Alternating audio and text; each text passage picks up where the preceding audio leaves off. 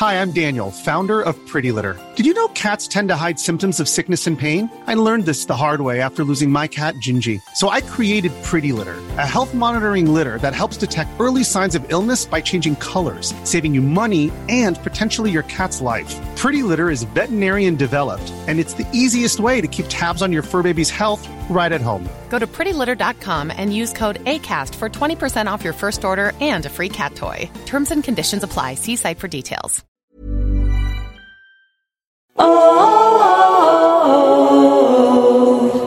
Hi, everyone. Marcelle here.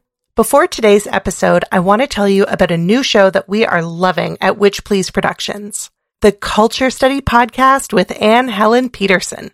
If you don't already know it, I'm convinced that you're about to fall in love with a new podcast. And this is coming from me, Marcelle, someone who famously doesn't really listen to podcasts. Culture Study is a podcast about exploring the nooks and crannies of the culture that surrounds us. Each week, Anne and a super smart co-host will answer listeners' questions about the stuff they find interesting and perplexing. Like, why do clothes suck now? And is Paw Patrol propaganda or is it not that deep? And like, what's the deal with everyone I know getting a divorce? Just like Anne's tremendously popular newsletter of the same name, Culture Study Podcast is funny, insightful, and kind of weird and it's guaranteed to help you become the most interesting person at parties. Listen to the Culture Study podcast every Wednesday wherever you get your shows. Who knows? Maybe you'll recognize some guests in the coming months. I know. You always eat a mouthful of chips right before the next segment where you have to talk.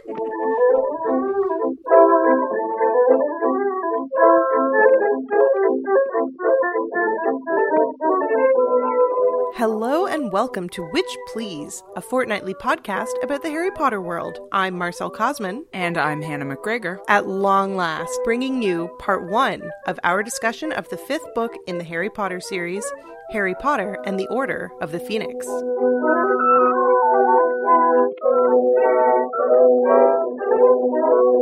And because you've been so patient waiting for us to start this discussion, we promise that it will be action packed with righteous feminist anger and sound effects. All the sound effects. But before we can burn the world to the ground, we first need to sort it into tidy piles of kindling in the sorting chat.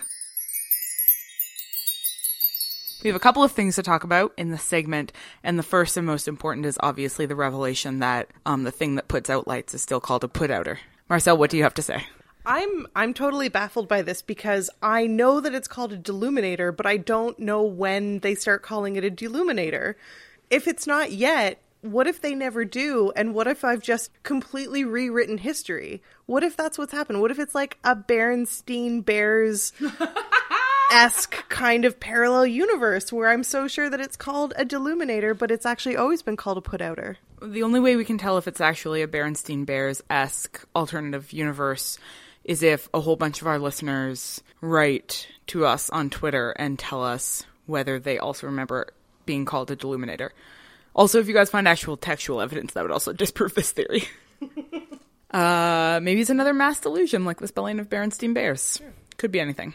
So the next thing that uh, we wanted to reference quickly is um, we get a little bit of a view of Harry with the Dursleys again at the beginning of this. We know that the ridiculous made up 50s diet that Dudley was on in the last book has successfully resulted in Dudley being no longer fat, but still enormous. But now that his enormity is appropriate for his gender, um, he is able to, rather than being a useless member of society, he is able to become a violent member of society, which is much better. Mm-hmm. We also get some interesting views of the sort of violent, uh, gendered environment in which Harry was raised, which might tell us something about why it is that Harry's knee jerk reaction towards people who are in any way gender subversive tends to be a pretty normative, uncomfortable one. Mm-hmm. Yeah, in the first two chapters, Dudley Demented and A Peck of Owls, we get two distinct moments where the Dursley household's heterocentrism and homophobia really come to the fore. Um, so the first one in Dudley Demented is when Dudley is making fun of Harry in front of all of Dudley's friends about the nightmares that Harry has. And Dudley is saying, Don't kill Cedric, don't kill Cedric. Who's Cedric, your boyfriend? yeah, so the fact that Dudley turns to homophobic slurs as a way of taunting Harry is really telling. Mm-hmm. And then that is put into context. and how well it works, right? Yes. like Harry rises to that bait. Mm-hmm. Yeah, yeah. Harry has internalized that homophobia. And then in the following chapter, when Harry is trying to explain to the Dursleys what happened to Dudley with the Dementors, and he's trying to explain what Dementors do and how they work. And Vernon jumps in and says, Fought him off, did you, son? Gave him the old one, too? And Harry's trying to explain that you can't do that with Dementors, and Vernon Dursley is completely baffled by this. He doesn't understand how you could escape from some kind of violent altercation or some kind of life threatening situation without fighting off whoever it is that's attacking you. Yeah, it's punch based. Yeah. And I really got the impression with those two things so close together that this explains, um, at least in part, a lot of Harry's, you know, knee jerk heterocentric reactions to gender nonconforming or um, gender subversive characters. Yeah, the Dursleys are super invested in heteronormativity. Speaking of gender non-conforming characters, um, we want to take a brief moment to give a shout out. We've already done this on Twitter, but we want to do it in the podcast too. Um, for Ron Litt's excellent recent YouTube video on, um, I think she's she's categorized it as unpopular Harry Potter opinions, but it's very popular opinion with the two of us, um, which is that J.K. Rowling's retroactive queering of Dumbledore is a little bit bullshit, um, and her argument that it doesn't matter if you couldn't tell Dumbledore was gay because gay people look just like us is also a little bit bullshit. And we will send you all to go watch the video to explain why that is true because she um, puts it beautifully. But we also just wanted to point out that um, compared to Dumbledore, who is queer in the most textually invisible of ways. we have some characters in this book, uh, one in particular, who are coded actually incredibly queerly, comparatively speaking. Yeah, I noticed it right away when I was reading it that um, Professor Grubbly Plank, who we've met we've met previously, but in this one in particular, she's um, she comes out of the staff room smoking a pipe.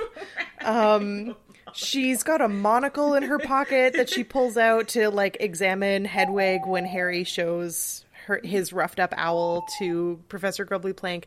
Like She's got a short, no nonsense haircut and like a pronounced chin. Yeah, much like Madame Hooch, who we who when we meet her in the first book, we're also like, oh yeah, okay.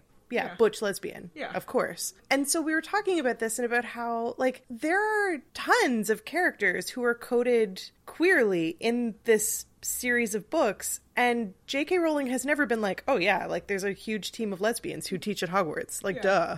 I don't disbelieve that Dumbledore was queer in her head the whole time. Um, and I think it's equally likely that Madame Hooch and Professor Grubbly Plank, mm, it's a hard word to say, are also queer in her head. What I care about is I don't care about author headcanon. I care about textual evidence. And it's just interesting to me that we've got some, some sweet butch lesbians in this book. Um, that suggests to me that like sometimes gay people don't look just like you and me. Sometimes they look like gay people. and by you and me, I mean other people because we are in fact gay people. So, so sometimes gay people look like me. I definitely wear a monocle. P.S. It's our alternative lifestyle haircuts that really give us away. That's how you know. It's the only way you can tell. Oh no. Okay, so one last important thing to talk about. Yeah, we have to talk about Hedwig and the fact that she makes this triumphant return to the Witch Please podcast with all of the owl sound effects because she gets assaulted by Umbridge's cronies because that is the length that they will go to in order to spy on the students. and Hedwig bears the brunt of that. And it's just awful. It's awful to read. We've already had, um, even before that happens, a beautiful view of how fearless Hedwig is and how loyal she is to Harry, which is that um, he sends her out to deliver a note to Ron and Hermione and says she is not allowed to come back until she gets a response. Mm-hmm. And when and when he arrives at the burrow, Ron and Hermione are like, Hedwig has been pecking the shit out of us. Like, you really need to call her off because she's like keeps trying to kill us. Which, you know, Owl can just take your eyes right out. So that's actually pretty scary. Owls will definitely peck out your eyes. Yeah. Yeah, yeah, yeah, for sure. Oh my God, can I tell you a fun fact real quick? So I just heard this on a podcast, so it might not be true. I take that back. Everything on podcasts is true. If a person dies in their home and are alone with their pets, a dog will eat everything else first, everything else that they can find in the house first. They will leave their owner until last, and then when they do eat them, they will start with like their hands and their feet, like the things that are sort of the furthest extremities with them. Cats, they will eat you right away and they start with your face. I am hanging out so close to your cat right now. I was just thinking, I was like, oh my god, my cat's face is so close to your face. Cats like eating faces. Uh, not Hedwig, though. No. Yeah, so she's already proven that she's willing to go to some lengths. Um, and then, and then such a brutal betrayal that we see her victimized by these, these just, I mean, we already know these bad guys are bad. They are abusing children. Yeah. Um, but the fact that in order to intercept an owl, they do like physical violence to this animal is just like really distressing. Yeah. I also really like the point in the book when Harry hands Hedwig over to Professor Grubbly Plank, and the look that she gives him is a look of betrayal. Like, where are you sending me? Why are you giving me away to another human being? You are my human. But it's also so wonderful that Harry, when encountering Hedwig injured, immediately seeks out an adult who can help. Yes. Yeah. That's probably the smartest thing that Harry does in this book, I think. Immediately going for help. Yeah. Yeah, he does not try to fix it himself with like a shitty spell, which is his response to like every other situation. but he's like, oh, sir, no, my pet's injured. I need to find an actual adult. Good job, Harry.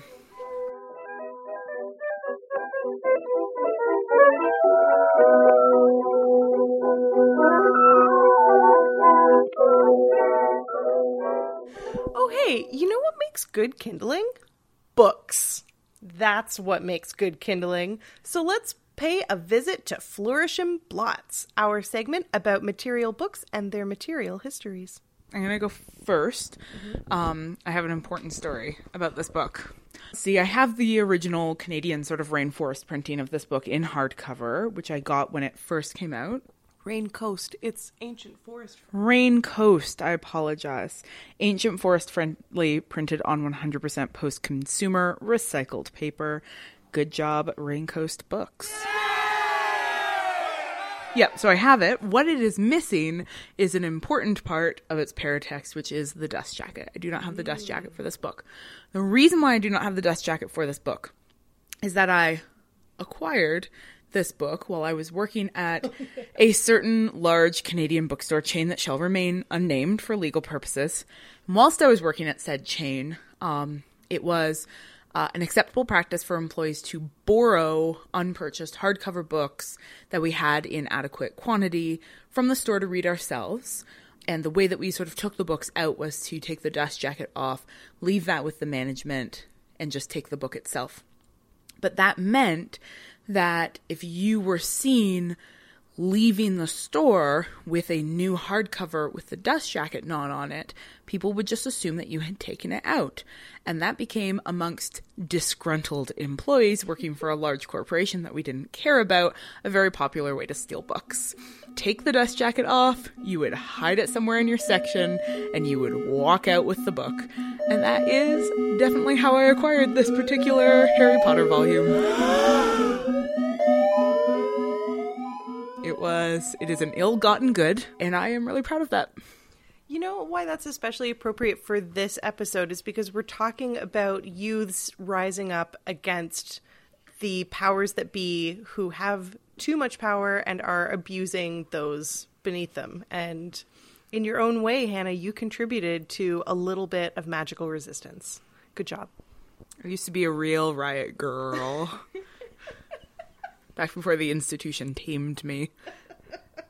Yeah, my story will not compare. As you can crimes in it? No, there are no crimes, and I'm actually not even going to really tell a story about me. I'm going to well, I'm going to tell a ridiculous story that I overheard.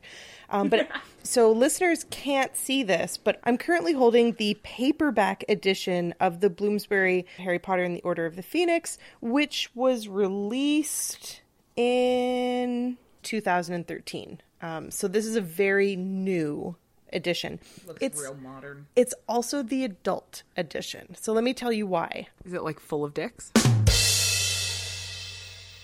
Oh, yeah, it's the adult edition. you just gave me the blankest look. I was like, what are dicks? Oh, dicks. So I went on a trip and I was going to be gone for three weeks and I needed to read this book while away and I didn't want to bring my copy because my copy is a first edition of the Canadian what Hannah has, that one. Also, hardcovers are heavy, so mm-hmm. I brought a paperback. But as you may remember from the episode when we talk about book four, I have a lot of feelings about the actual text, and I don't like inappropriate paratext. And so I was really struggling. I've never been into buying adult editions ever, except when they have lots of dicks. But I went to confront my demons to get the children's edition of Harry Potter Order of the Phoenix. But again, the the the unnecessary paratext just freaked me out too much. Did it have that weird like Hagrid's note with tear stains on it, like that kind of weird shit? I didn't I didn't see that. Shit's weird. I should w- I'm going to check that though. I'm going to check book 6 that I have also in paperback because mm. our erstwhile tech support Hi, how are you doing? brought that one while we were traveling. Yeah, so the the children's edition has all that paratext that I don't like. And also the worst part about it is that it's paginated differently and like that's just that's just ridiculous. Like that's the most ridiculous thing I've ever heard. However, this absurd, this completely and totally absurd adult edition has the exact same interior as the original children's edition Bloomsbury slash Raincoast children's mm-hmm. Harry Potter and the Order of the Phoenix. So I sucked it up and I bought a stupid adult edition. Also, it's hot pink, which is great. it's actually pretty nice. It's like it's great. It's absurd. It's completely absurd. It's got a great big buck on it and a, and some swirly swirls, but it's hot pink, which I'm really into. Okay, let me tell you the story that wasn't the story. that's not the story. so when I bought this from our local Edmonton independent bookstore, Audrey's Books, which is wonderful, and if you live in Edmonton, that's the only place you should buy your books unless you are a monster Or buying used books. or are buying used books because sometimes people can't afford new books and by sometimes I mean like 95% of the time because new mm-hmm. books are really expensive. Mm-hmm.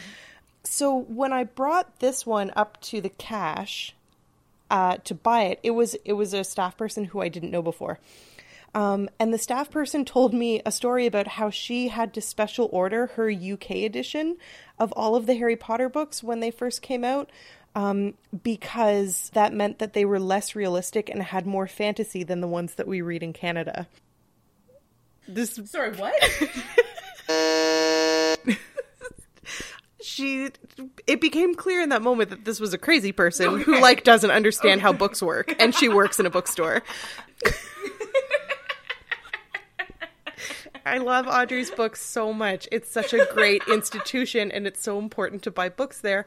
But it's important that you all know that there is at least one staff person who is currently working there who doesn't know how books work. yeah, I know. I mean, God bless them. And obviously, if I'm going to buy a new book in Edmonton, I'm going to buy it at Audrey's Books because support your local indie bookstores always. Um, and fuck Amazon. It's going to be the first to burn. It's going to go up like kindling all them books in them warehouses. But there should be a test when you hire people at bookstores. Sorry. You should ask them how they think fantasy works and also who Stan Rogers is. And that should be the entirety of the test. The end. Fun fact the mansplainers will be the first into the flames. And speaking of men who talk too much, it's time for The Boy Who Narrated, our discussion of narrative perspective and Harry Potter's unreliability. Sorry, Harry. He sure is shouty in this book. Can I can I make my favorite joke that I've already made on Twitter? Yeah. Everybody thinks that this is the longest Harry Potter book, but it's not actually any longer than the others. It's just that 60% of it is written in all caps, so it takes up more space.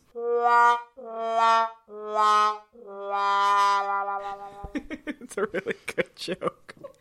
And it's so true. And I would like to add I know for a lot of people they have trouble with this book because Harry is so angry in it. Um, and I think that his anger is interesting and productive in a variety of ways, um, some of which we are about to talk about.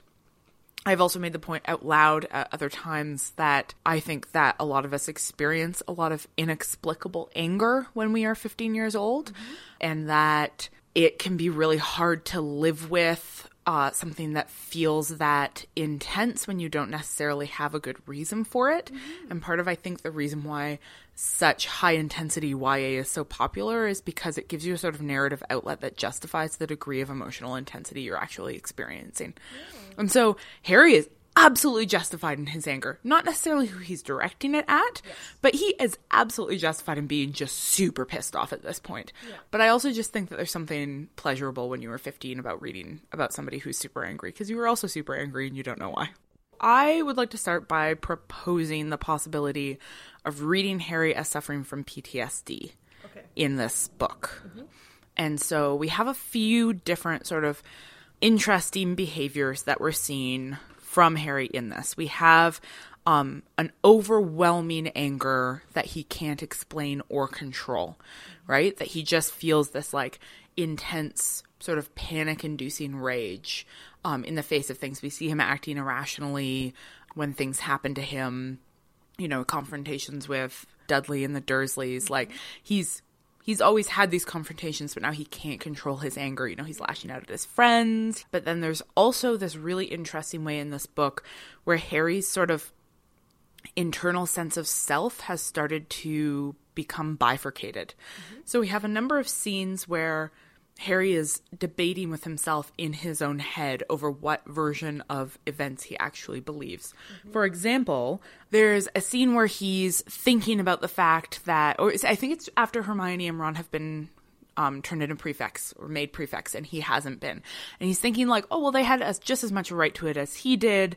Um, they've gone through all of the same adventures that he has. And then another part of his brain is like, but they didn't actually. You went through much more intense. You know, you had all of these experiences that they didn't also have. You're the one who had to face Quirrell. You're the one that saw Cedric die. You're the one that saw the rise of Voldemort. And so there's this this bifurcated mentality. And later on in the book, there's a moment where he thinks that the Weasleys have every right to be mad at him because he just attacked and almost killed their father. Mm-hmm. And then in his head, he's like, "No, you didn't. That wasn't actually you." So there's this this sort of replaying of events in his head and an uncertainty around the actual status of events.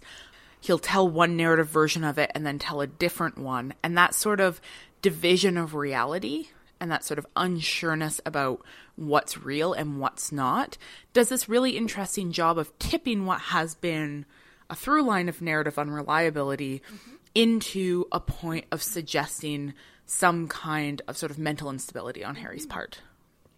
Thinking back to the earlier books and Harry's constant worry, you know, in the first books, first book he has this anxiety that um, they're mistaken that he's a wizard and that because you're inside his perspective it's really possible to believe that everything is wrong mm-hmm. and that somehow reality is not the way he's being told it is. Mm-hmm. and then in the second book we have him hearing the snake and nobody else can hear the snake and he's afraid he might be going mad and ron has that line about you know hearing voices in your head isn't a good thing even in the wizarding world and now at this point, we have this issue where there's widespread media coverage of Harry as being mentally unstable, yes. so that his version of events is being undermined.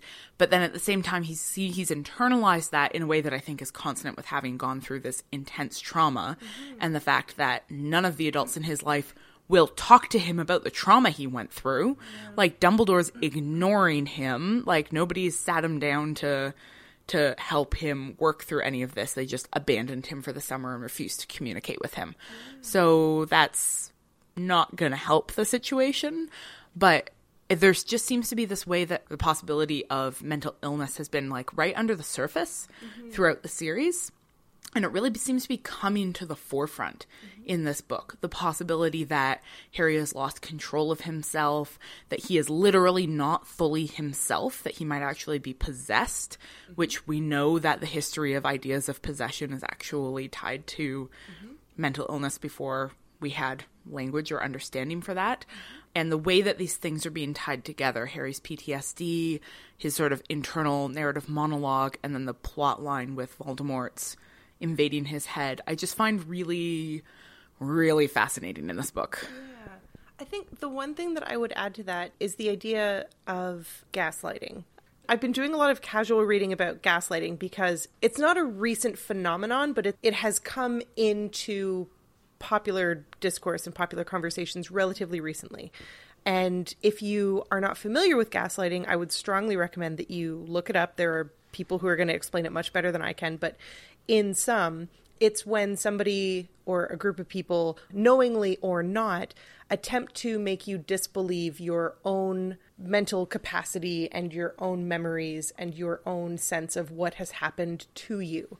It's a form of abuse, and it's the type of abuse that is really hard to identify because there's no physical evidence of it.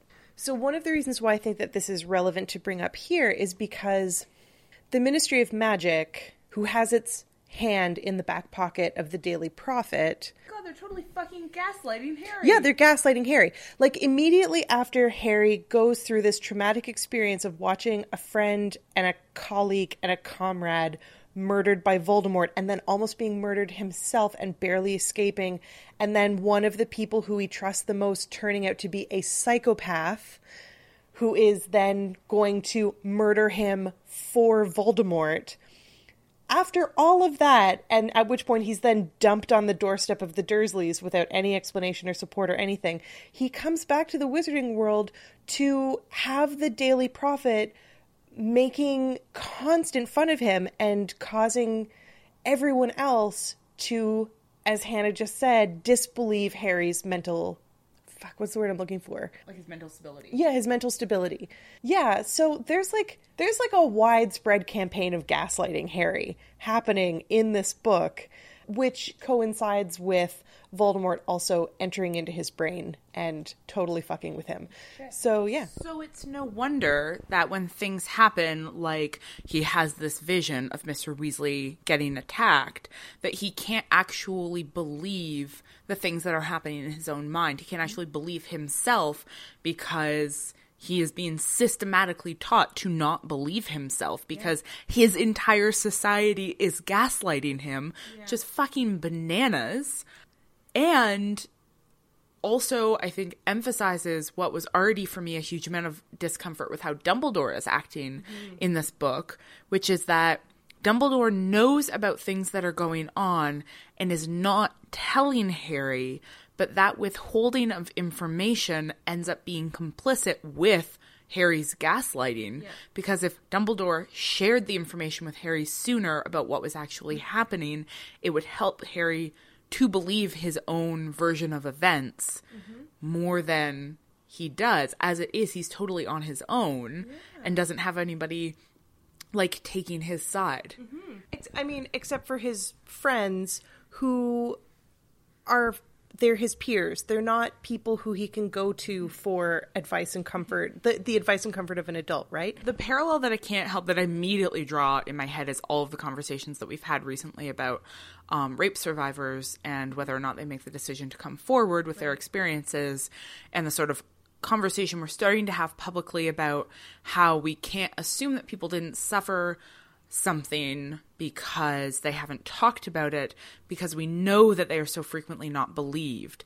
Gaslighting is a, uh, a form of social and emotional and psychic abuse that is very frequently visited upon women who have been sexually abused um, in the sense that they are told that they misremember the event or have misinterpreted the event, that their version of events cannot possibly be accurate, and that, you know, obviously happens to women when they publicly talk about rape. Um, it's always, you know, well, you're blowing things up, or you made a decision and regretted it retroactively, or you're just trying to get publicity and attention because this man is famous.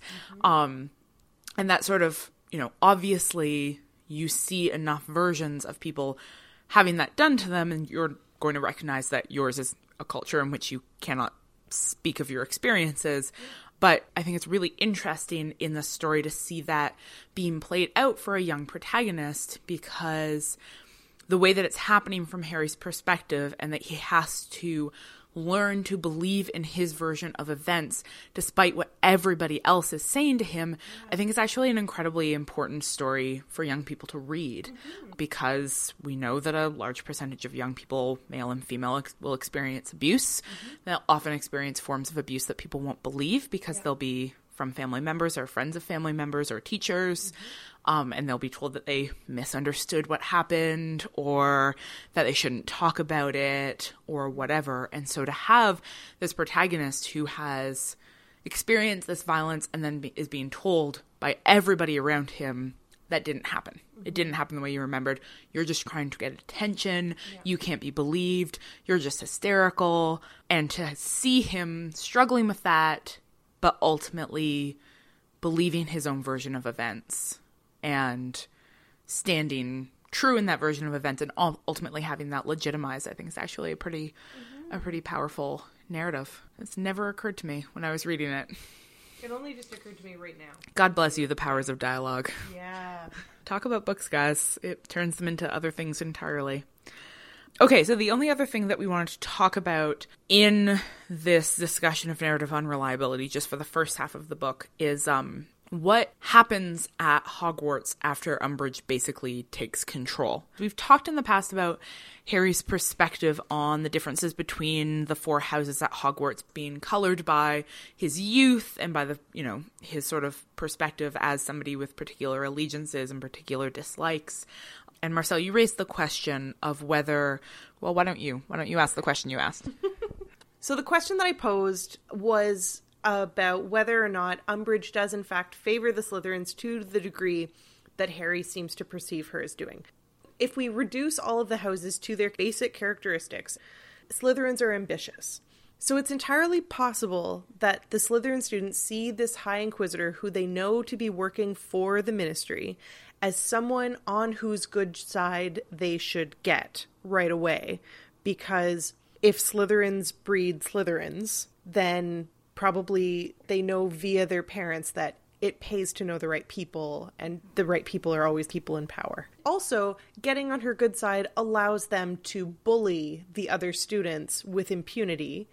So it's possible, right? Yeah. It's possible. But at the same time, the way that it is represented in the book is just so extreme and one sided that I think what I'm missing, what I find hard to believe, is that there aren't other students from other houses who are also getting in there on Umbridge's team to start spying on other students and, you know, getting. Well, I just answered my own question, oh. but I don't think we're there yet in the book, so I can't say anything. Uh. So never mind. Okay. Well, then I'm just going to tell you my theory, which okay. we'll find out in the next episode whether it's true or not. Which is, I think that what we're actually seeing is not Umbridge favoring the Slytherins; it's her favoring the children of Fudge's political allies. Right. Um, so she is there, obviously, doing Fudge's political dirty work in terms of managing and controlling Hogwarts from the inside. Um, Fudge's allies are very frequently affiliated with the Slytherins because he is interested in wealthy and powerful people who can help keep him in power and who, like him, are interested in keeping rumors of Voldemort's return off the streets. Mm-hmm. So it's very obvious why he wouldn't like Harry and why he wouldn't like the Weasleys. Mm-hmm. Um, and since half of the fucking Gryffindor Quidditch team is composed of Weasleys. It's not surprising that Umbridge turns against the Gryffindor Quidditch team or the Gryffindors in general, since Gryffindors seem to be characterized by a sort of brash, idiotic bravery in the face of political necessity, except for McGonagall, who seems to be McGonagall and Hermione. Both have a fairly good sense of the fact that sometimes when politics happen, you have to be a little more thoughtful about your actions. I wonder. I wonder if McGonagall, like Hermione, was almost sorted into Ravenclaw.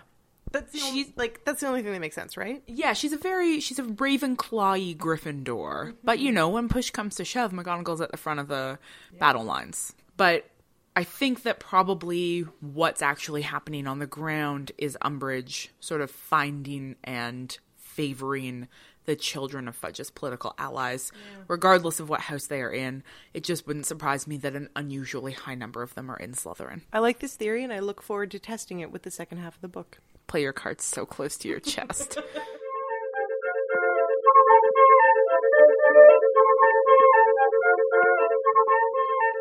Him, him. You know what will help this fire burn faster? Some chemical accelerants. I bet we could learn how to whip some up in potions class, our segment on pedagogy at Hogwarts. While Hannah is chewing a chip, uh, in our brief mention of McGonagall in the last segment, I suddenly remembered the moment in the book when Harry has been sent to her office by Umbridge for telling lies or whatever. and McGonagall's like, learn to tell lies better, And- idiot. Yeah, and McGonagall's like, learn to tell lies better, you idiot. Also, have a biscuit. I love, I love nothing more than the scene when McGonagall shouts at Harry, "Have a biscuit, Potter."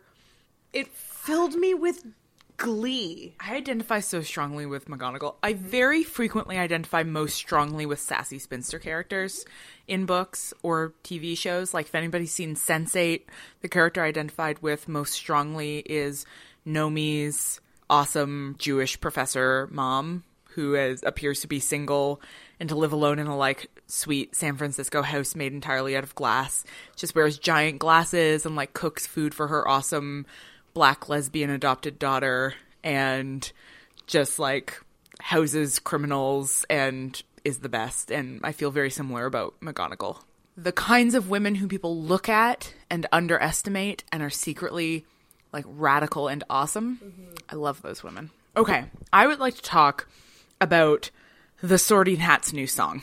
I mean, people have talked about this before. This is the Sorting Hat's absolutely bananas song, in which it gives you the history of the four houses and tells you more than it has told you before about where they come from, but also, for the purposes of this segment, about their pedagogical approaches.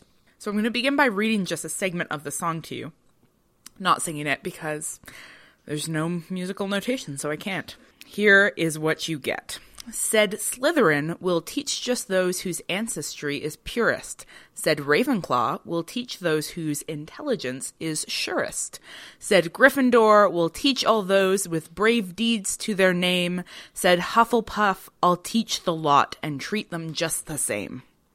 So, two important notes about this. One, it is incredibly insulting to Hufflepuffs because it just says that they are people who don't have pure blood, who are not smart, and are not brave. They're other. Like in other songs, the Hufflepuffs are kind, they're loyal, they're hardworking, they're conscientious. In this song, they are just not any of those other three qualities.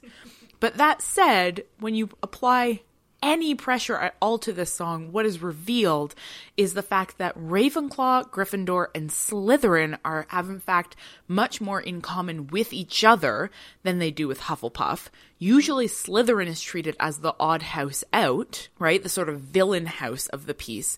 But what the song seems to imply to me here is that in fact Hufflepuff is the only house based on sound pedagogical principles, which is that every child deserves a good education, whether they are brave or racially pure or naturally talented at school, they all deserve a quality education and to be treated like they matter.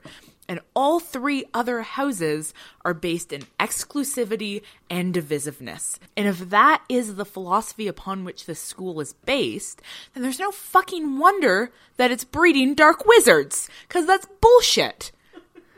And that means that the only characters who are actually like at all sort of being taught that everybody is valuable are Hufflepuffs. I want to read a whole retelling of the Harry Potter story from the perspective of a Hufflepuff. Hannah Abbott, ideally. Her and her pigtails. My namesake. Doesn't that mean I was named after her? Weren't you? Yeah, for sure. Yeah, that's how names work. that's also how time works. I mean, she's older than you, based on the chronology of the books. I don't think so. Mm-hmm. No. Mm-hmm. I mean, she's the same age as Harry, right? Yeah. They're younger than us. No, they're older than us. No, they're younger than us. No. no, they're only younger than us if we believe that they were 11 when the books came out, which they weren't. The books take place in the 90s. Fuck, they're older than us. Yeah. I guess I was named after Hannah Abbott. Yeah. You win this round. I would also like to just add one more point to my tally of times that I read better than Hannah. I want you all to know that later on tonight I'm going to set Marcelle on fire.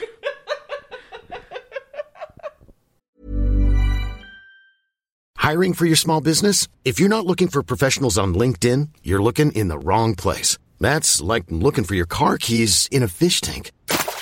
LinkedIn helps you hire professionals you can't find anywhere else, even those who aren't actively searching for a new job but might be open to the perfect role. In a given month, over 70% of LinkedIn users don't even visit other leading job sites. So start looking in the right place. With LinkedIn, you can hire professionals like a professional. Post your free job on linkedin.com slash achieve today. Okay, so we just looked at the time and realized that we've been talking for an hour, um, and that's nonsense. so, bullshit. We, you, yeah, a lot of it's been bullshit, and I'm going to cut most of it out. But while we're in potions class, I do think it's worth discussing the fact that this is the first book where we encounter Harry as a teacher. Harry successfully teaches all of these students all of these skills that he himself has had to develop, often under extreme duress. And he does a really good job. We get ample evidence of that. People saying, like Cho Chang, for example, saying she's never been able to stun anything before. Neville, who is just the goddamn hero of our hearts every single time, who, like, for the first time ever learns how to do magic because he's in an environment where he actually has a teacher who is encouraging and kind and who pairs him with other people in the class who are also going to be encouraging and kind rather than just ridiculing him in front of everybody. Harry is a great teacher. I'm going to want to come back to this throughout the remaining books because Harry's interest in becoming an Auror really bothers me considering what a great defense against the dark arts teacher he is. It really disturbs me that the job that he decides he wants to go for in the wizarding world is the equivalent to being a police officer. That is my sound effect for police officers. Sorry. Yes, we know that they're not all bad, not all cops, etc., etc. Hashtag no tall cops. No tall cops is what we think. But Harry has the capacity to actually like change people's lives for the better. He does this for a number of his peers, and yet the job that he wants is to like go around hunting bad wizards. And as we've discussed previously and will continue to discuss, the concept of what makes a bad wizard is real fucked up and up for debate. Well said. So the last thing that I want to talk, that we want to talk about in this segment, um, is Umbridge, because we need to talk about Umbridge's pedagogy. And the thing that I'm particularly interested in is the way that Umbridge, despite all of her evil and villainy and sinisterness, her actual behavior in the classroom is incredibly innocuous. Right? She is not villainous in the classroom, as High Inquisitor she is, as physical violator of Harry she is, which I do want to touch upon as well. But in terms of her actual sort of pedagogy, what she is instead is this interesting representative of a sort of modern state run education based on standardized testing and curricula that are enforced at the federal level. The sort of face of disciplinary modernity and its effect on education in our schools, you know, over classrooms that are too big and so that require students to just sit and read the textbooks because teachers are underqualified and don't know how to handle students. That many students or can't adopt actual meaningful valuable pedagogical models to classrooms that are oversized. Like all of the things that she does in terms of making the students sit quietly and read the textbook um, and insisting on the absolute authority of state sponsored pedagogical experts over students actual personal experiences or what students have to say about how they learn best. Like, none of that is evil in the same way as her other behavior. It's just a like really straightforward, pretty cutting representation of like contemporary grade school education mm-hmm. and what it looks like for anybody who can't afford specialized education is that it probably looks like you sitting in a classroom reading a textbook while somebody doesn't give a fuck.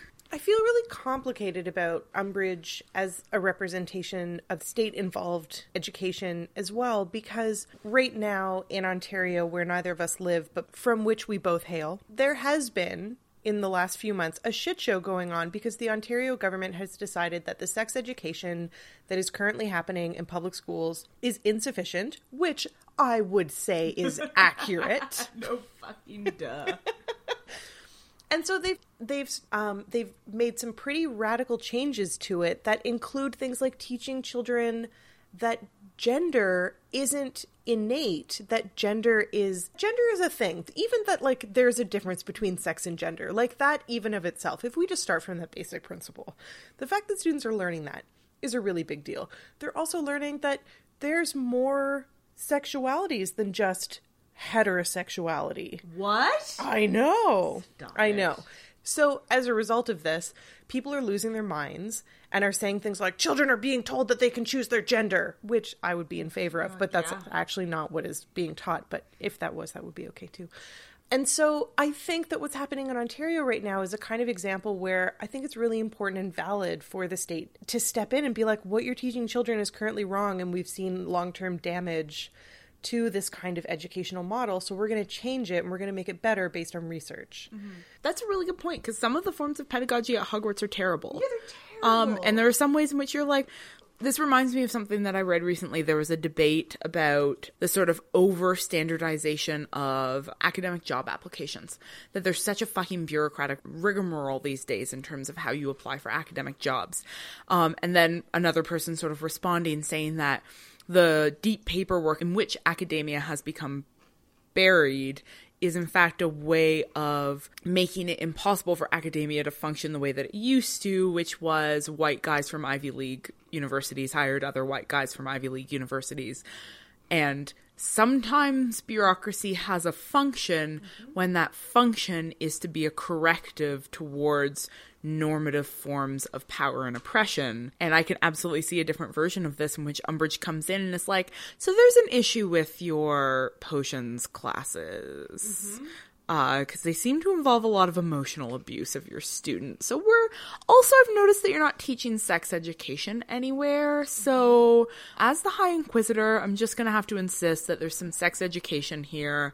Um, also, I'm gonna like review the pedagogical models of all of the teachers and notice that like we love Hagrid, but actually he's incredibly unqualified to be a teacher and is endangering the life of students. So like there is another version of this in which Umbridge suddenly becomes the hero.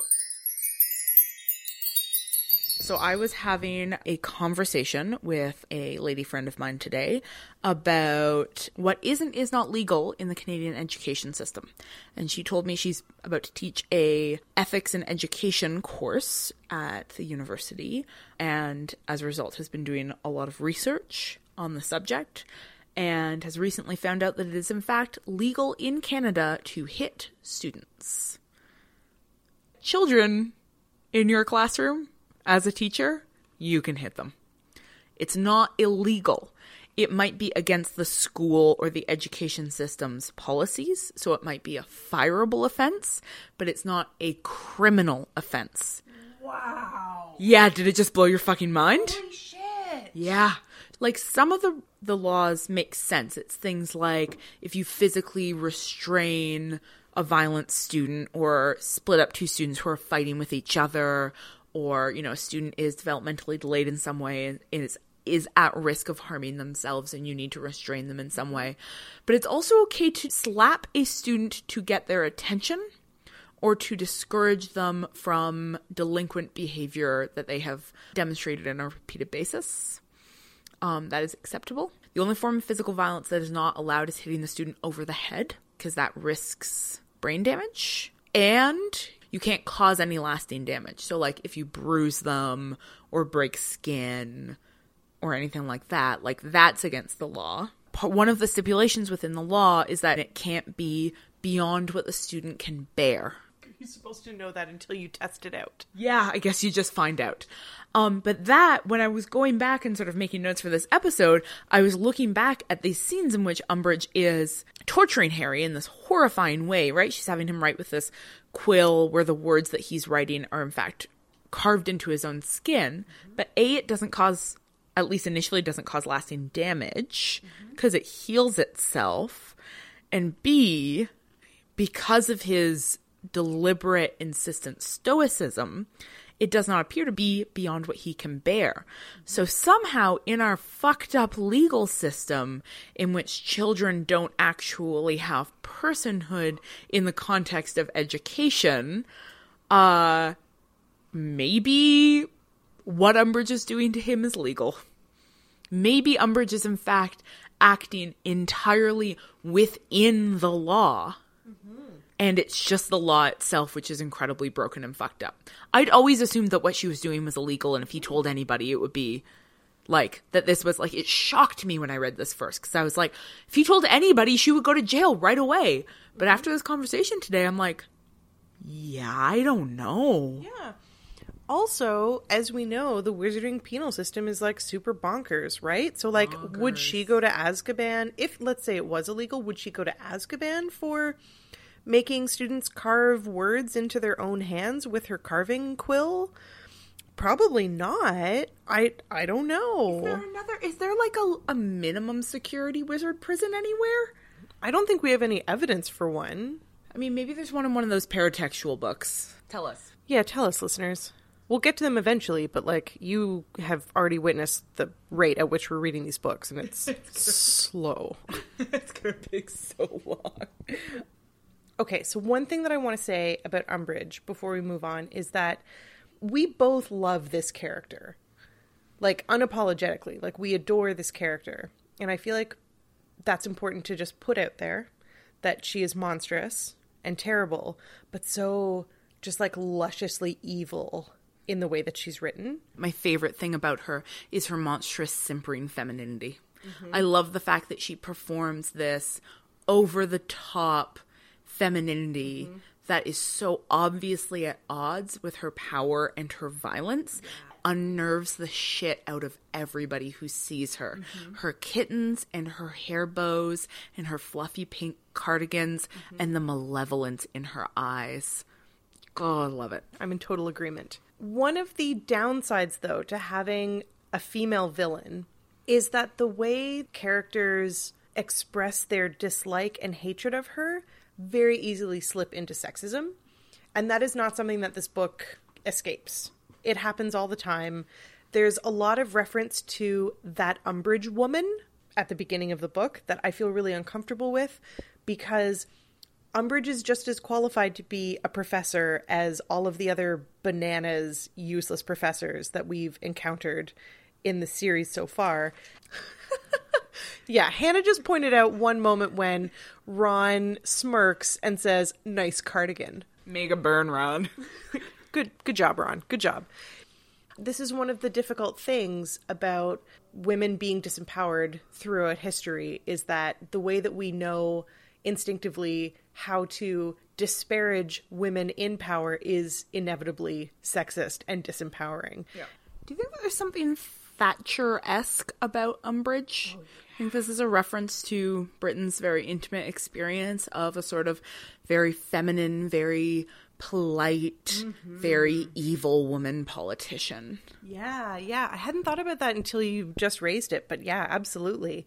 Um, one of our friends, uh, Stephen Shear, has, I think, posed to us the theory that Harry Potter is actually about Thatcherite England, and I think Umbridge is, is a great model to look at to look at Thatcher.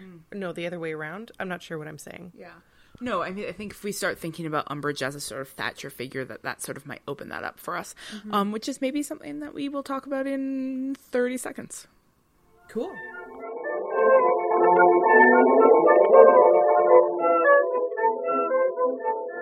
At first, I was worried the flames would engulf the trees.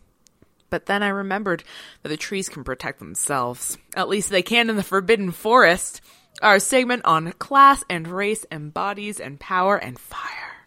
You want to start us off? Okay, I really want to talk about the penal system. I always want to talk about the wizarding penal system because it is something that I just find so it's so disturbing in its characterization and yet it's so disturbing in its accurate representation of how the penal system works in the real world as well, right? So we know that Harry's trial is a show trial. We know that they changed the time of and location of the trial deliberately with no notice whatsoever to fuck with Harry and to keep Dumbledore from coming. I just want to add that that is literally Kafkaesque, which is amazing. Yeah.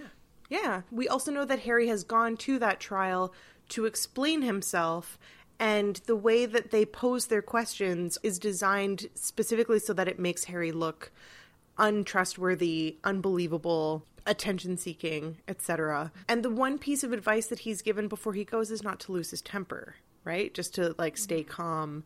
But how when you're reading it you're like you can't you can't stay calm when you can tell that the system is set up specifically to undermine his own selfhood and his own autonomy and etc. In fact, the insistence that you have to stay calm in the face of that kind of abuse is a, just another way of disempowering you. Yeah.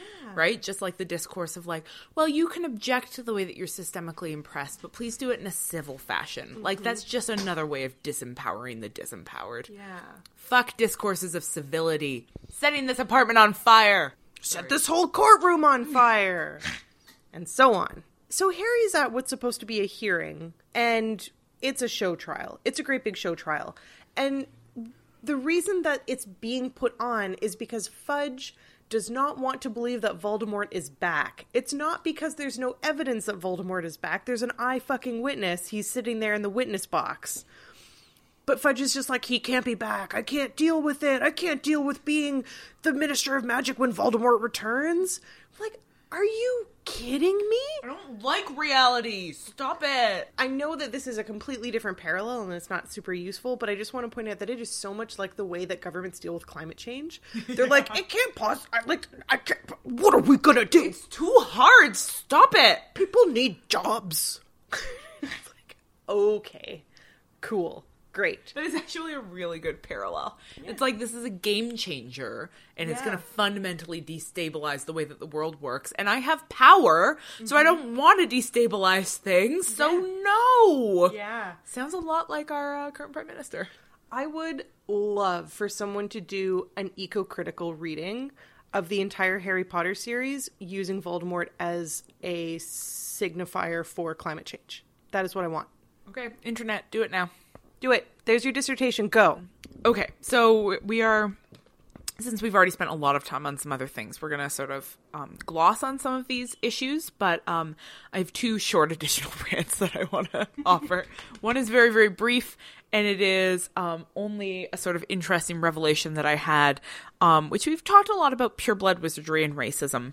But there's a moment in this book when um, the Slytherins are at the uh, Gryffindor Quidditch practice and they are taunting the Gryffindor players. And Pansy Parkinson is yelling at Angelina Johnson, and she yells at her that her hair is ridiculous and looks, I believe, looks like worms, is what she says, which is a reference to the fact that Angelina Johnson wears her hair in braids, which is an explicitly racialized attack. And that, I'm not sure if we've seen similarly explicitly racialized attacks happen. But the way that the Gryffindors brush it off without response, um, and the way that the other Slytherins all rejoice at it suggests to me that it's certainly not the first time that language like this has been used. And it suddenly made me sort of go back through all the Slytherin characters and be like, wow, I don't think that we've seen a person of color who's a Slytherin in this book, in any of these books, in the movies. Um, and then add to that the moment or the scene where we're seeing from Sirius Black what the Black family tree looks like, and the revelation that the Blacks are in fact related to every other pureblood wizard family that we've encountered in the series. Like basically everybody who isn't Harry or Hermione, though maybe Harry is actually related to the Blacks. But uh that is a sort of interesting revelation that like the wizarding world is based on this pure breeding logic, this sort of inbreeding logic where a very select group of white people marry each other constantly and everybody's everybody else's second cousin. And arthur weasley and molly weasley are cousins and we'll get into that later. Uh, that revelation aligned with the scene where pansy parkinson is attacking angelina johnson suddenly made me just go like oh yeah slytherins are white like I know I'm sure that you can find evidence that there is like one or two non-white Slytherins just like you could find one person with a Jewish surname in the entire book series. That does not disprove my thesis. My thesis being that the form of violence that the Slytherins um, embody is not subtextually or implicitly a form of racial violence, but is actually textually and explicitly a form of racial violence. That's my thesis. And oh, wait a minute. Do do do do do do do do do do. Oh, I think it's time for Jew Watch. So we finally met a Jew. We found him. We found a Jew. This resolved all of our issues with the text. Yeah, we played the game Find the Jew, and then we found the Jew. His name is Anthony Goldstein. So Jewish. So, like, we know that he's Jewish because his last name is Goldstein. He's in Ravenclaw, which is, which makes sense because because we Semites we are an intellectual people. we like to study people of the book. Um. Oh, that's it. Yeah. Oh, is that 100% of everything we know about this character? Yeah, let me let me consult my notes. I'm digging deep into this book for things that we can determine to be true about Anthony Goldstein based on the like seven seven lines that we have about him in the entire book. He gives Hermione the hear hear that heartens her in order to carry on when she talks about how uh, nobody could call what Umbridge is teaching them defense against the dark arts. Um, so we know that he believes in education. Yep, slow clap for Anthony Goldstein. Good job. Yeah, nope, that's uh Oh, is that 100%? that's that is that is now until we get to the to the rest of the book. That is all we have. Um, now, of course, we we recently had the revelation from Rowling that uh, another important character who's going to show up in the new um, Harry Potter world movie, the movie of uh, Fantastic Beasts and Where to Find Them. Um, there's also going to be a character who's secret Jewish in that, and uh, that's fine. What's her name? Goldstein also also Goldstein. She's like a she's yeah, Anthony Goldstein is descended from the one other Jewish character. Um and her tweet was something like but people you re- usually don't realize and it's like we can't fucking realize anything about the books you don't tell us Rowling. That's not reality. We have no access to this information. anyway, uh, so that's really akin to her sort of her Dumbledore revelation. And so I just want to add an addendum that there is no like you are as free to interpret characters within the text as Jewish, as Muslim, as pagan, as atheists, um, as you are to read characters as queer. Like you, as a reader, can find space for the identities that interest and excite you within the text as you choose. I think that's really important. I think it's important to recognize that Jewish people are not always coded as Semitic in visible ways. They don't always have the last name Goldstein, surprisingly. it's my last name. Yeah, it's, it is Marcelle Kosman, parenthesis, Goldstein, close parenthesis. Important to know. It's the secret last name of every Jewish person. Um, but uh, just based on you, the fact that Rowling has said, has repeatedly said, like, oh yeah, no, there's a Jewish guy. It's this guy. Oh, I found another Jewish person. It's this guy's grandmother. Like, if that's what we're basing it on, if we've got one Jew to go off of, we're not super impressed. Yeah. Before we move on, I just want to add that um, we actually know more about goblins in this book than we do about Anthony Goldstein.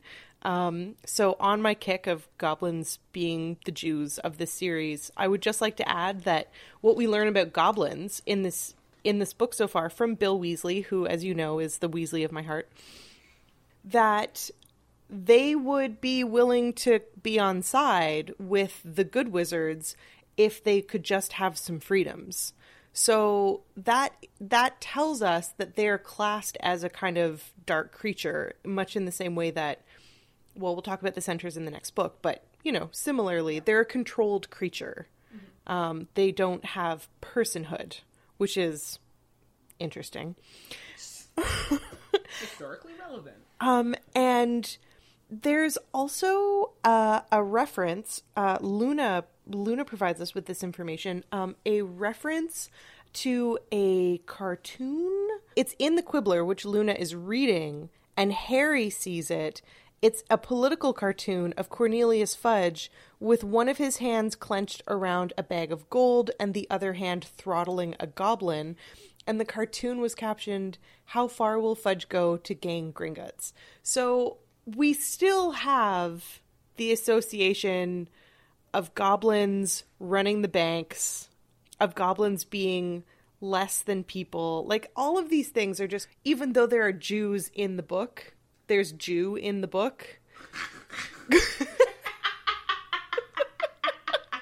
the goblins remain the Semites Yeah. of this series. Uh, okay, so one final rant for um, the Forbidden Forest. Um, and that is just some thoughts that I had in relation to the um, the revelation in the first half of this book that the reason why Fudge has planted Umbridge at Hogwarts and had her take over as the defense against the dark arts teacher um, is that he is afraid of um, the young people of the wizarding world radicalizing and turning against him right? He's afraid essentially he's afraid that dumbledore is using hogwarts to build an army against uh, fudge himself.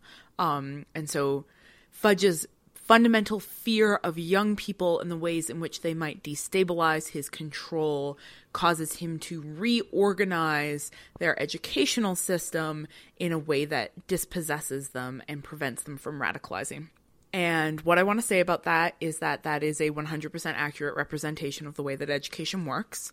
That all of your education systems, young people, young people of America, your education systems are working to de radicalize you. University tuition and the crippling student debt that results from it is a deliberate strategy to depoliticize and de radicalize young people so that they cannot overthrow systems that dispossess them, so that they are constantly tied up in the capitalist system that requires them to constantly go in search of high paying jobs through which they can pay off their debt, which they can only get by getting university educations that put them into debt in the first place. That is a system that is dispossessing you because the government does not want you to be politically radical. It wants you to consent to the status quo because that is how it maintains power. The universities in Canada that have been built since the 60s actually have architectural features that have been designed to make it impossible for students to physically gather in space together. Because just like Umbridge, your universities did not want you to organize, they did not want you to gather in groups because they know that when young people gather in groups and talk to each other, they overthrow systems. And the powers that be do not like you to overthrow systems, they like you to consent to systems. So, what I'm saying is please also start your own Dumbledore's armies. Please also take your education in your own hands. Please subvert every fucking thing you can find. Please burn down every freestanding building that you encounter. I think this whole righteous fire theme is getting a bit dark. So why don't we focus for a while on those who will do the burning rather than those who will be burned? That's right. It's time for Granger Danger.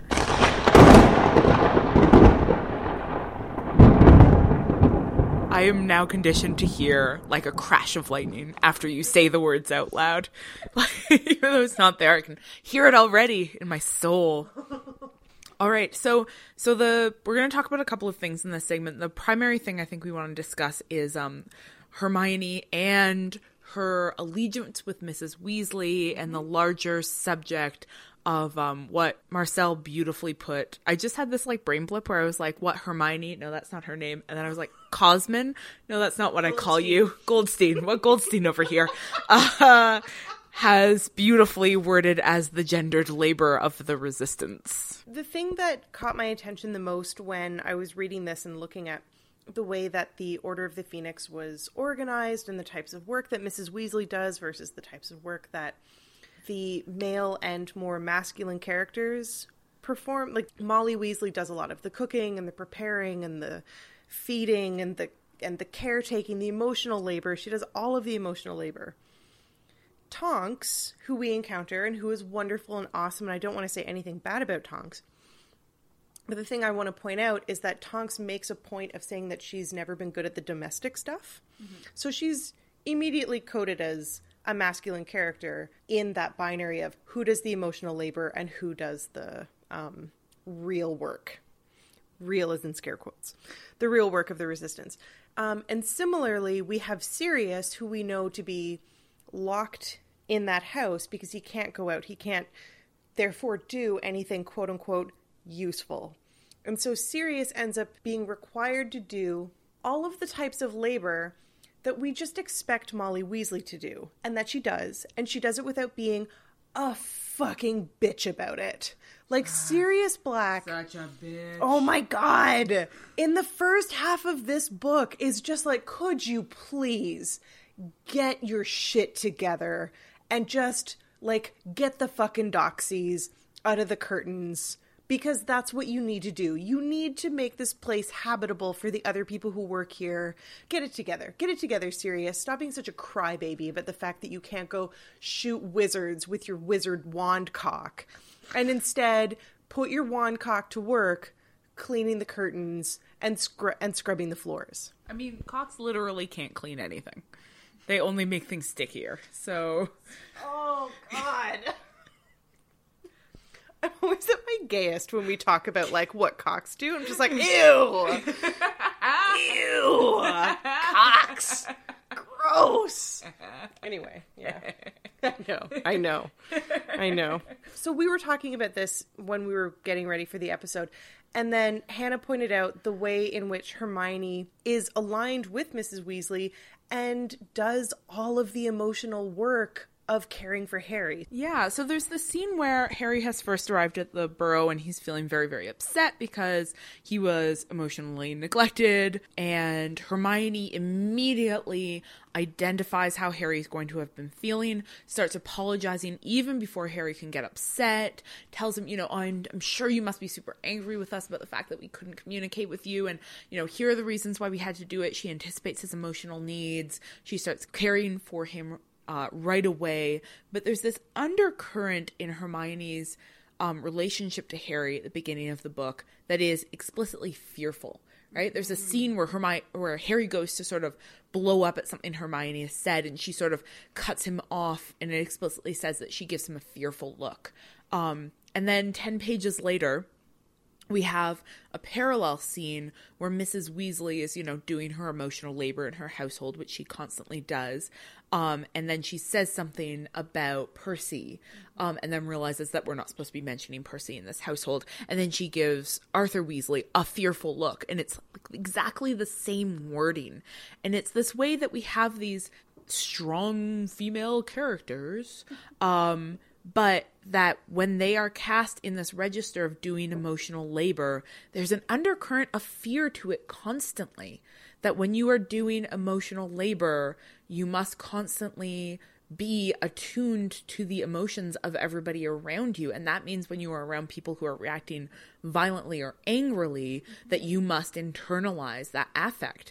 I think that really comes to the fore in the scene where we see Mrs. Weasley breaking down in the face of the Boggart, right? That she has single handedly internalized the reality of the emotional toll of what they are doing, and where everybody else gets to sort of brush it off and focus on the task at hand. She's bearing the emotional brunt of it mm-hmm. um, and really suffering from it. And it really comes out there in a powerful way. There's a great piece that um, I think Jess Zimmerman, do I have the name right? recently wrote about emotional labor for the toast called Where's My Cut on Unpaid Emotional Labor, where she talks about the huge amount of unpaid emotional labor that women are responsible for and how because we don't value that as actual labor we end up having this sort of really really gendered model of labor with some forms of labor count and some don't. And that is so obvious in this book because Mrs. Weasley is killing herself with her emotional labor. She's not the hero. No, and she's also she's also set up in so many ways as being the overbearing and this word is actually used in the book, molly coddling woman right? One of our friends, Caitlin, once told me about the way that grammar and discourse is gendered and how you, especially in the 1950s, you saw this trend of the hen pecking wife and the calm husband who internalizes all of it and he's always the rational one and he in the end gets to say the one thing that makes the decision right so you have the henpecking wife who's like we can't do this we can't do that we have to do this we have to do that you have to do this you have to be like this etc etc etc constantly talking to the silent husband, who then, when he does open his mouth to speak, says the authoritative thing, and then the and then the deal is done. So immense amounts of love for Arthur Weasley. He's not a, he's not a, a patriarch in the patriarchal sense of the patriarchy, but he is a patriarch in the fact that like he is framed as the reasonable one in most cases, and Molly is framed as the overbearing, emotional, irrational one. And it's because it's her fucking job to do all of the emotional work yeah. for everybody, not just for her children, not just for her for her foster son Harry, but for the entire Order of the Phoenix. Yeah, it's entirely uh, easy to stay calm and logical when you can literally outsource your emotion to somebody else and they can do all of that for you. Yeah. Wouldn't that be nice though? Have somebody else who can do your feels for you. God, oh, emotions are exhausting. Mm-hmm. All right, do you want to talk about house elves for a bit? I do. I do want to talk about house elves. But before we talk about house elves, I want to also point out that both Molly and Hermione have the exact same distrust of. Sirius Black, mm-hmm. yeah. who um, we haven't finished the book yet, so there are no spoilers yet, but who gives like the worst advice in this book he gave the worst advice in the last book too, did he yeah. not? Yeah, I mean, this is a, the sort of the first time that we actually get to see Sirius, um, like in person, attempting to be a parental figure to Harry. He's only been like you know he was a villain in book three, and in book four he was that sort of aspirational parental figure, like everything would be better. And I've seen fan fiction stuff that's like, oh, imagine what Harry's life would have been like if Sirius had actually been able to be his adopted father. And I think from reading this book, it's like it would have been probably not great. I mean, probably better than with the Dursleys because everything would be better. Yeah. But it would be like substantially better if he could just spend his whole summer at the Burrow because Sirius does not know how to be a parent. Sirius is, for clear reasons, emotionally stunted, caught in the age of his intense trauma when his best friends were murdered and he was um, imprisoned in a, a torture chamber, um, but has not ever grown beyond that and cannot get past the idea that Harry is James, mm-hmm. um, and therefore cannot treat Harry like a child and cannot himself behave like a responsible adult who can set limits. Um, instead, he treats the two of them like they are peers and adventurers together, and that is incredibly dangerous behavior when you are parenting a 15 year old. Totally. Absolutely. Yeah, and Mrs. Weasley and Hermione are 100% right about him. I talked in the last episode a little bit about the ways in which Hermione is not a particularly good ally, mm. right? That she has this politics where she is interested in liberating the house elves.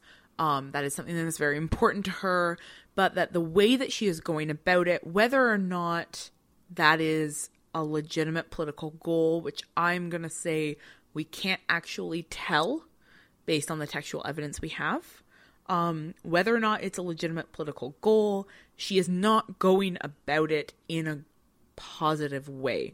She's not being a good ally. She is not creating space for the community that she wants to partner with to actually voice their own needs and desires. She's not stepping back to let the disenfranchised speak. She is violently enforcing her beliefs and her politics on another group. And that takes the form in this book of um, her knitting clothes for the house elves at Hogwarts that she leaves disguised beneath piles of rubbish in the Gryffindor common room in the hopes that house elves will accidentally pick them up and be forced into freedom.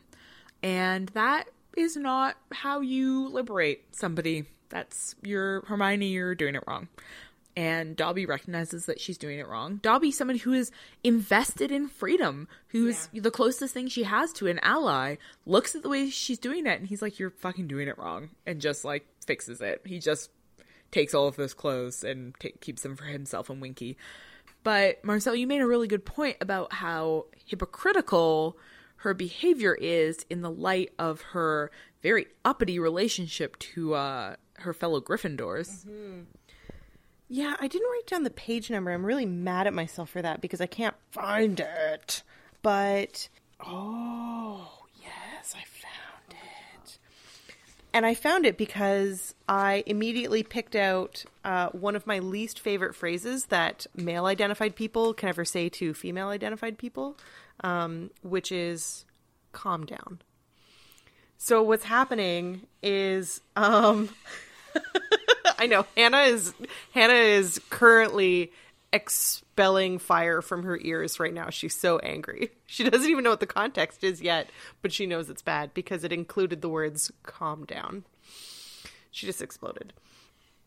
So, okay. So, uh at the so at the beginning of uh the school year, Fred and George are recruiting Gryffindors to be testers for their products. And Hermione steps in and says, "You you can't do that." Um, and the thing that I caught was when I underlined and then put a sad face. Uh, with, um, calm down, Hermione. They're fine. Said Lee reassuringly. I'm like, no, no oh. one has oh. ever said "calm oh. down" reassuringly. That's not a. It's not a phrase that you can say reassuringly. That's impossible. I'm sure that you thought you were being reassuring. that is part of why you're a douchebag. yeah, nice try, Lee. No, no. So Hermione steps in and is like, You can't do that to first years. They don't know what they're getting into. Um, you don't know what the ramifications will be of testing these products on them. Absolutely not. This is not okay. She gets into a confrontation with Fred and George and Lee. Like they're they're being misogynist dicks, and uh-huh. she's in the right because you can't test products on eleven year olds. They're eleven. They're not. You can't. No, that's that's bad and wrong. Yeah. And then the next page, Hermione pulls out two misshapen hats and then covers them with some, and I quote, screwed up bits of parchment and a broken quill and stood back to admire the effect. So, immediately after being like, Fred and George, what you guys are doing is wrong and unethical, she then hides elf hats so that she can impose freedom on house elves who have repeatedly told her in in one way or another that they don't want it. Uh-huh. So I'm I'm uncomfortable and angry about that. Legit. Okay, the final thing I want to say for Granger Danger is that there is what I find to be a very exciting um, and productive through line. We've been pretty, kind of a little bit, I don't know, not necessarily hard on Hermione, but mostly pointing out the ways in which she is either fucking up or being poorly treated in this book. Yeah. But there's a way in which she's playing an incredibly important role in this book um, and doing some very exciting work. And that is that Hermione, so far in this book, is being portrayed very clearly as um, a competent and critical close reader. Ooh, yeah. um, and so that happens for the first time when she is the only one who successfully pays attention to um, Umbridge's entire opening speech, which is very long and very boring. Um, and it says, you know, Harry found his attentiveness ebbing as though his brain was slipping in and out of tune. The quiet that always filled the hall when Dumbledore was speaking was breaking up as students put their heads together. So nobody is paying attention, right? None of the students are successfully listening to what Umbridge is saying, except for Hermione. Um, so it says later on, the teachers, however, were still listening very attentively, and Hermione seemed to be drinking in every word Umbridge spoke.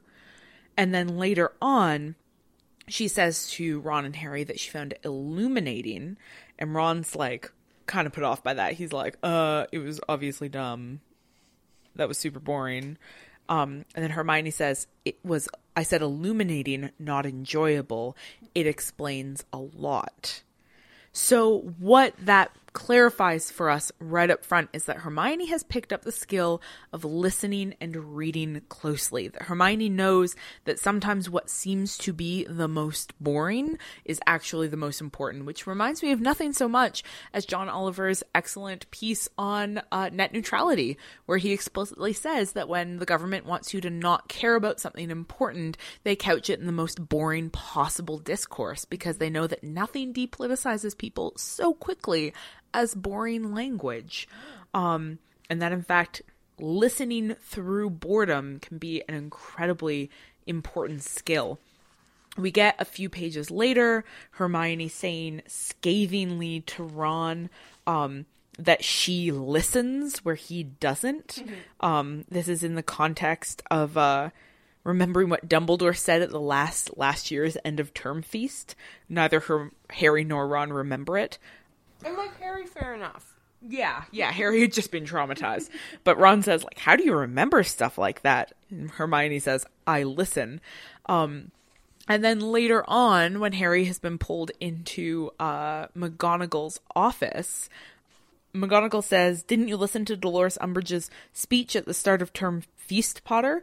Yeah, said Harry. Yeah, she said progress will be prohibited, or, well, it meant that, that the Ministry of Magic's trying to interfere at Hogwarts. Professor McGonagall eyed him closely for a moment, then sniffed, walked around her desk, and held open the door for him. Well, I'm glad you listened to Hermione Granger at any rate.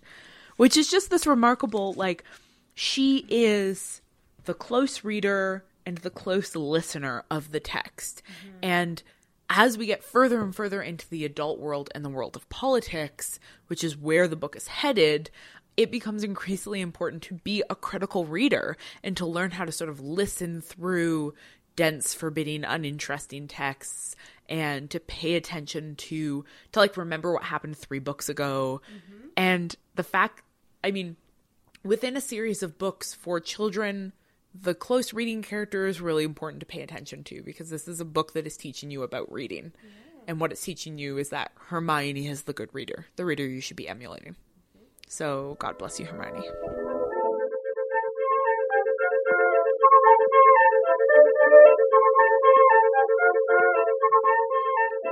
And now, dear listeners, against the sound of the roaring flames, we bring you final revisions. This week, it's my turn to ask questions and Marcelle's turn to answer. Okay, I'm going to ask you this question first because it's the most important question. If we have time, I'll add one more. Why does Harry see Thestrals for the first time in the beginning of this book?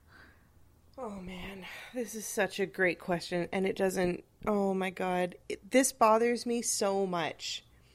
As a close reader, I am so annoyed by the like narrative incoherence that results in Harry seeing Thestrals for the first time. I know that we've never escorted the students home from Hogwarts.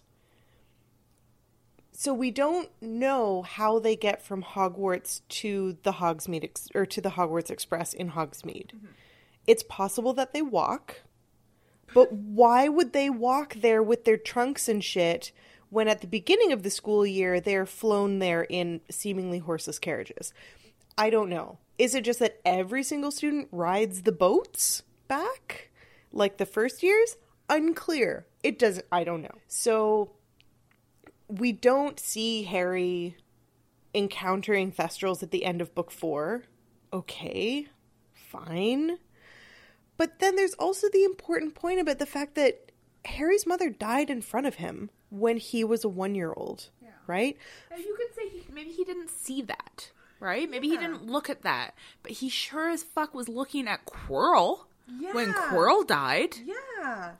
So like that's another like did Harry just like pass out? Maybe Harry passed out before Quirrell actually like died died? Like maybe there's something about needing to see the person's like like actually expire and maybe Quirrell like died more slowly.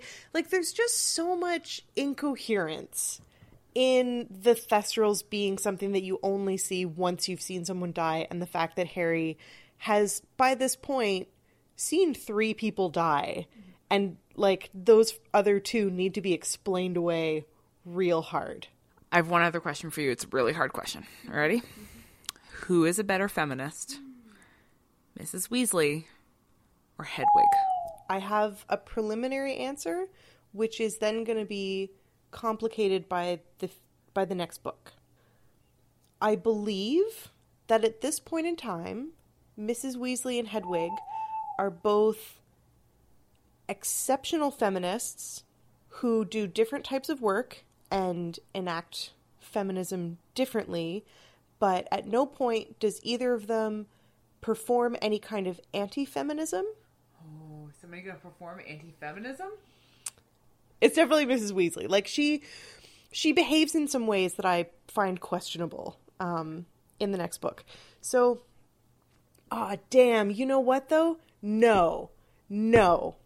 Mrs. Weasley is a real shitty feminist at the beginning of this book too, because when she doesn't want Harry to, um, she doesn't want Harry and Ron and Hermione to be there for the discussion with Sirius and the rest of the Order. And when she loses that battle, she takes out her anger on the only other woman in the room who is less powerful than she is, which is Ginny, and she forces Ginny to leave the room and go to bed, even though Ginny is one year younger than them. And honestly, there's like, we don't learn any information in that meeting that would have done any harm to Ginny. So, you know what? Mm, it's Hedwig. It's definitely Hedwig because Mrs. Weasley takes out her disempowerment by disempowering other women. Not always, but sometimes, and it makes me not happy.